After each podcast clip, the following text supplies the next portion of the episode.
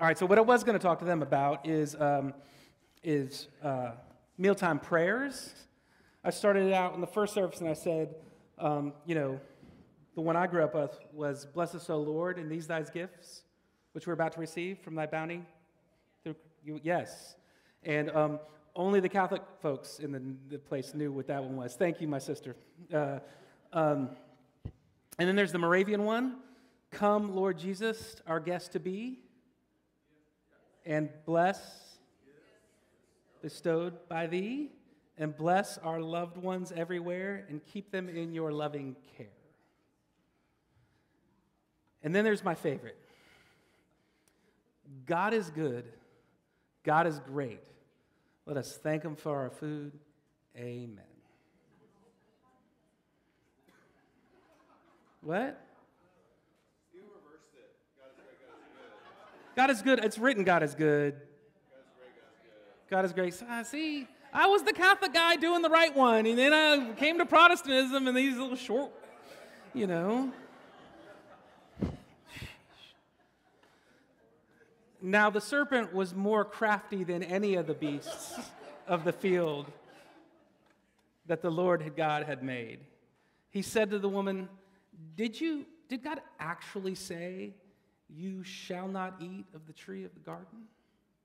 And the woman said to the servant, We may eat of the fruit of the trees in the garden, but God said, You shall not eat of the fruit of the tree that is in the midst of the garden, neither shall you touch it, lest you die. But the serpent said to the woman, You will not surely die. For God knows that when you eat of it, your eyes will be opened, and you will be like God, knowing good and evil. So when the woman saw that the tree was good for food, that was a delight to the eyes, and that, and that the tree was to be desired to make one wise, she took of its fruit and ate it. And she also gave some to her husband who was with her, and he ate. Then the eyes of both of them were opened, and they knew that they were naked. And they sewed fig leaves together and made loincloths. And then they heard the sound of the Lord God walking in the garden in the cool of the day. And the man and his wife hid themselves from the presence of the Lord God, that is Yahweh Elohim, among the trees of the garden. But the Lord God called to the man and said to him, Where are you? May God bless the preaching and reading of his word. It started out really well. Y'all have been like five weeks into some really good stuff in Genesis 1 and 2. You know, paradise and Eden, beloved image bearers taking their place to tend creation towards bounty and beauty. And then chapter 3 hits, and it all does go wrong. It's what people call the fall. How sin entered the world through the temptation of a deceiver and it chronicles our original disobedience. And sin brought universal calamity on the world, and it threw humanity into a state of guilt and shame. That's why it is called the fall. Now, sin and temptation is a popular topic, especially when you're talking about other people. Not so much for us is it a popular topic when we're talking about ourselves, but it's a very popular topic as an issue in which we participate in. I have some experience with sin and temptation. You might say I have an unnecessary expertise in the matter. But according to Scripture in Genesis 3, so do you. So, what is sin? It's when you mess up, you disobey, you do something that you know you should not, or you don't do something you know you should.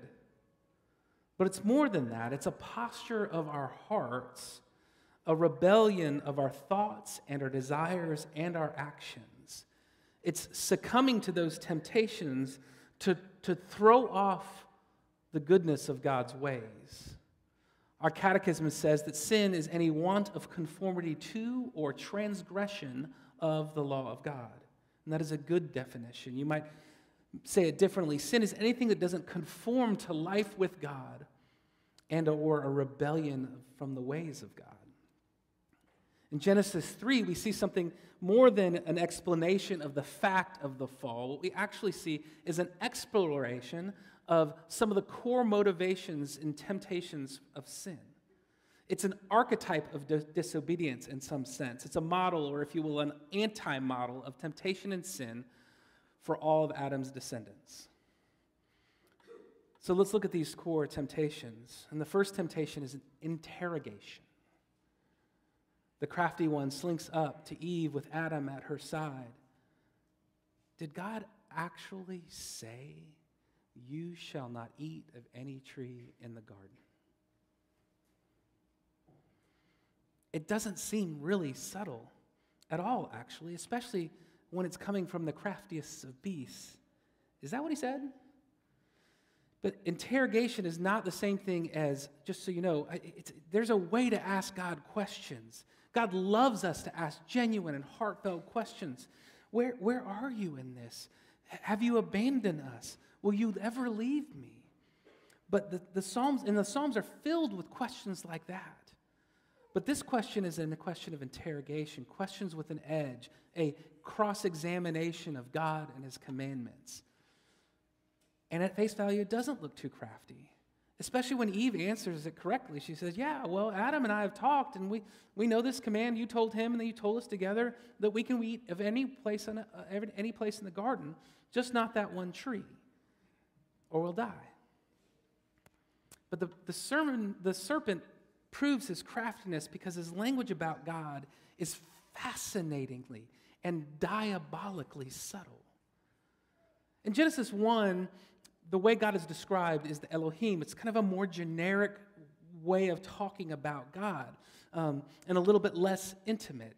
He's the king and the creator and the judge, and he is the king who created his kingdom, and, um, and he uh, judges it good. In Genesis 2, when it gets to forming Adam and Eve in a more specific way, the languages of Yahweh, the intimate father who formed Adam and Eve, who blew in his nostrils to give him the breath of life. He is the God with the name. Now, you're not hearing me say that these are two separate things. They're just two ways of describing the same thing. And a great rabbi I read is the one that helped me understand this. The serpent calls, though, in Genesis 3, which is now moving out of Genesis 2, which was all about Yahweh, and says, uses the term Elohim for Eve. He wants king, he wants king and judge ringing in the ear that would orient them away from an intimate God. Hear, hear the difference in your ears. Did the judge really say that? It's a technical question, it's an interrogation of the record of the case. Did Yahweh really say that? A relational question about the creator and loving father or loving parent that is there for you. And the, what, the, what God does is that, or, or what the serpent does is he isolates and distances God's sovereign justice, which is absolutely true, and his gracious fatherhood and his intimate kindness. So God is good, God is great. Which one is it? That's right. God is great, God is good. Protestants. Um, now, friends, God is always transcendent and sovereign king, creator of the world. And he's always intimate father who forms us and loves us and cares for us. And one of the craftiest ploys that we have is to separate the good and the great. Never forget the opening lines of that, that, that prayer, even though I do. You can't do much better theology than holding those things together. And it's not much better comfort in the world to hold those together. So the serpent is orienting Eve almost subconsciously to hear, don't eat means this is the judge's ruling. And not just, or not, don't eat because the sovereign judge and Lord of the universe, who's also the one that created you intimately and loves you, doesn't want you to do this because it's going to hurt you. And for us, craftiness and temptation always interrogates this goodness in some kind of way. As everyone, sing, every single one of us knows what it feels like to interrogate God's law and his law of love and to, to, to defiantly or squeakily or weird, in some weird way say, Did he really say that? The second strategy of the serpent is even more direct. She's responded well, and then he doubles down on the goodness of God and his character. The serpent said to the woman, You will not surely die, for God knows when you eat of it, your eyes will be opened. Eve got it right. But he says, Well, what if you can't trust this judge, creator, God? That's where he goes next. He says, Ignore the reality that you can eat anything in the garden. Concentrate on that one thing that you're told not to do. Why? He's trying to keep the really good stuff from you. He's worried you're going to have more power, power, become more powerful than him by knowing as much as he does. He's scared to lose power. He doesn't want, he just doesn't want you to be happy. So he's great, but he's not good. And the serpent lets all that sink in. You got to remember that, that God gave them all of everything except for one thing. Eat the strawberries and the blueberries and pick some chickpeas and make delightful hummus. Just don't eat that tree from that tree because it will harm you. But our first parents would let those lies of either not being good or not being great sink in. That we cannot trust his law and his love equally. That God is not great. He's actually a jealous tyrant. And he's not good because of that very fact. But then the serpent added one more back breaking temptation. And if you do, you will be like God, knowing good and evil. You can, you can be just like God, just as knowledgeable, just as wise, wise, controlling your own way, doing what you want, being completely sovereign over yourself. And even saying that, knowing it's all wrong, it does bring something up in me that makes me like, oh my gosh, that sounds amazing. That's wrong. Temptation is to know, there is a temptation to think we can know as if we were God, to live as if we were God. That way, we can handle our own lives as partial equals to God. It's not just our first parents that saw the tree was that, and saw that it was desirous to make one wise. And I say this with a little fun the hissing sounds of the serpent still seduce us. This happens. You know this happens. It creates a place where we can know some form of good and evil without reliance upon God in that. It's what all the culture wars are, the anti culture wars. It's all we err and grievous sin and mean tweets and deep suspicions are born from thinking that we have the godlike knowledge. It's what makes us feel justified in hating and demeaning and ignoring and judging and silencing and dismissing and ultimately killing people. If you believe that you have godlike knowledge of good and evil, then not only you can't be wrong, you're doing a service to humanity by being arrogant about it. And here's the quick gut check on this God gives us His word as a gift. But if your theology and heart receive that gift and it doesn't make you more humble or loving or courageous, then you left the gift unopened or you unwrapped it in a way that didn't receive the true gift. That's not wishy washy theologically. That's fundamental Christian ethic and practice and theology. It is a gift to receive these words so that we can, in fact, deal with our own temptations and live with generosity and conviction and justice and love for other people's convictions or, or, or um, sin and temptation. So, what happened? Spoiler alert, they ate. Our first mother was overwhelmed right next to her husband. When she saw all this stuff, she was like, Yeah, I'm going for it. And he was right next to her, saying nothing. More on that next time I preach saying nothing, and they ate. With that lingering sense that God might be not great or not good. And then this heart racing idea that she might be able to be just like God and he would too, they ate, both of them. They had been given such goodness and bountiful garden. They had one negative command. They had one job. And they disobeyed. But sin always does this. It takes something good and puts it out of proportion or shrinks another good in its light.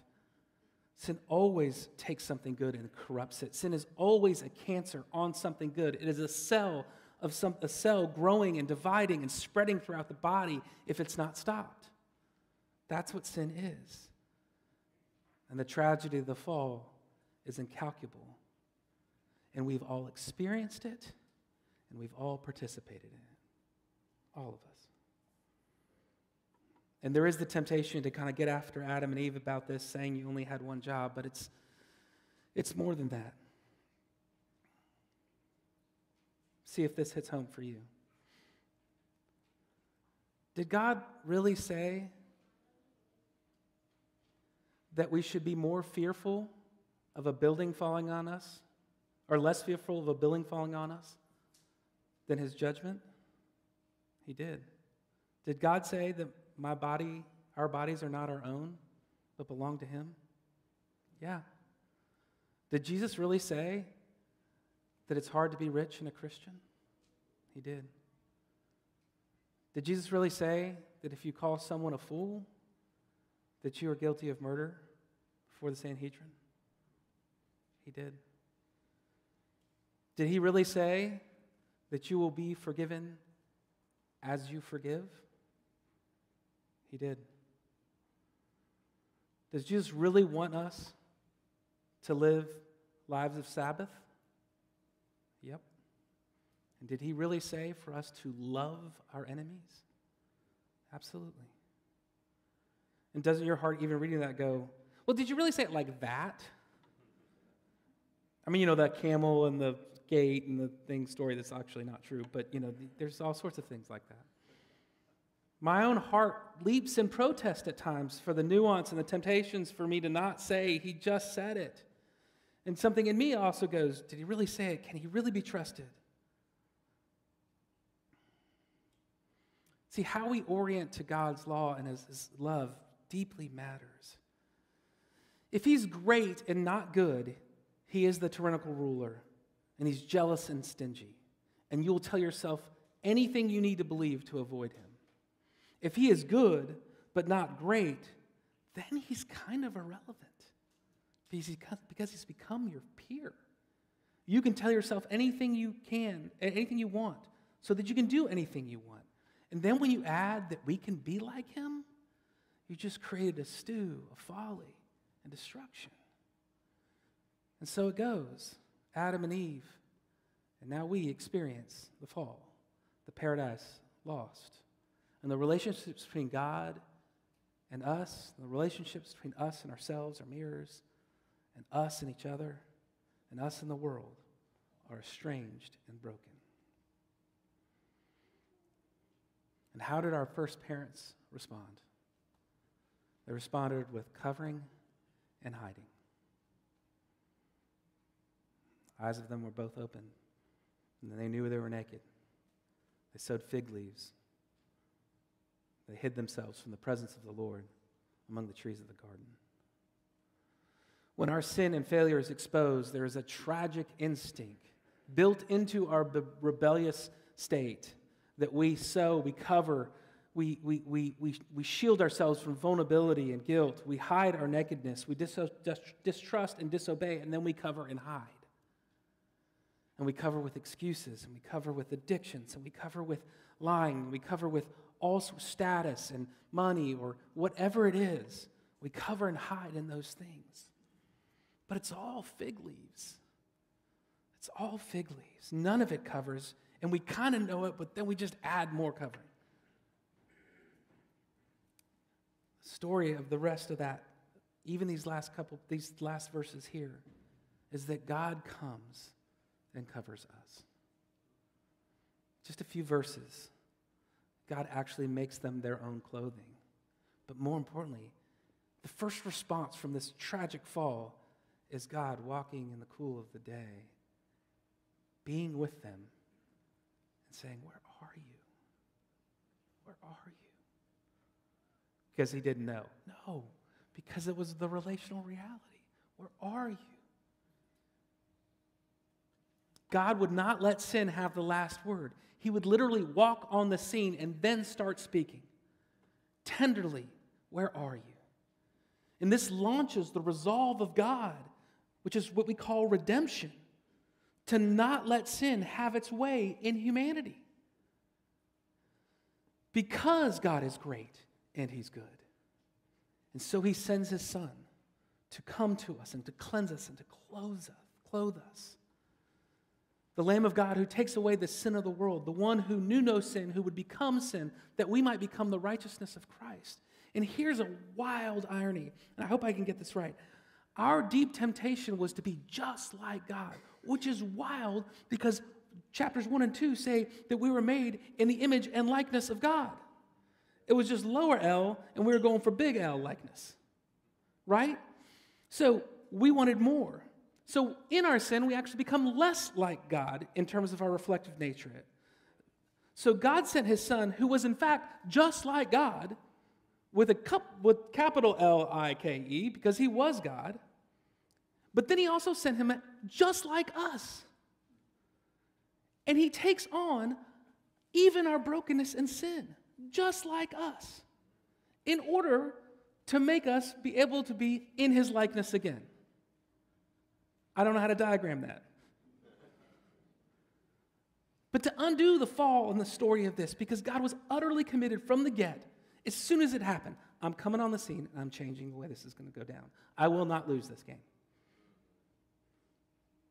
The whole narrative of the, of the Bible is about our useless fig, fig leaves and His wild, wild grace that overpowers our hiding and our covering. And Jesus has come to us to cover, to cleanse. All the prophecies read For he has clothed me with garments of salvation, he has wrapped me with a robe of righteousness. As a bridegroom decks himself with garland, as a bride adorns herself with jewels. It's not just clothing, it's getting all gussied up in the righteousness of God. Remove the filthy garments from him. Again, he said to him, This is Zechariah, See, I have taken your iniquity away from you and will clothe you with festal robes. Big shout out to the word festal. We need that back in the vocabulary. Jesus becomes the second Adam, the true one, who, who went through his temptations and did not fall, tempted in every way that we have been, and did not fall, held close in heart and mind and action.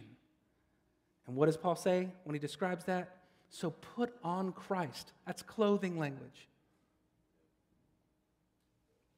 Susan Hunt says, God has not, was not obligated to do anything. He could have turned away from the creature and the creation. Instead, he intervened. He came to the garden. He called to the man. He clothed Adam and Eve in garments of skin. Here is the essence of grace God came, God called, God clothed, God cleansed. And we still live in the family tradition of those tempted ones of that rebellion. But the story of the gospel is this that his grace is more powerful than our sin. Because God is great, God is good. Let us thank him.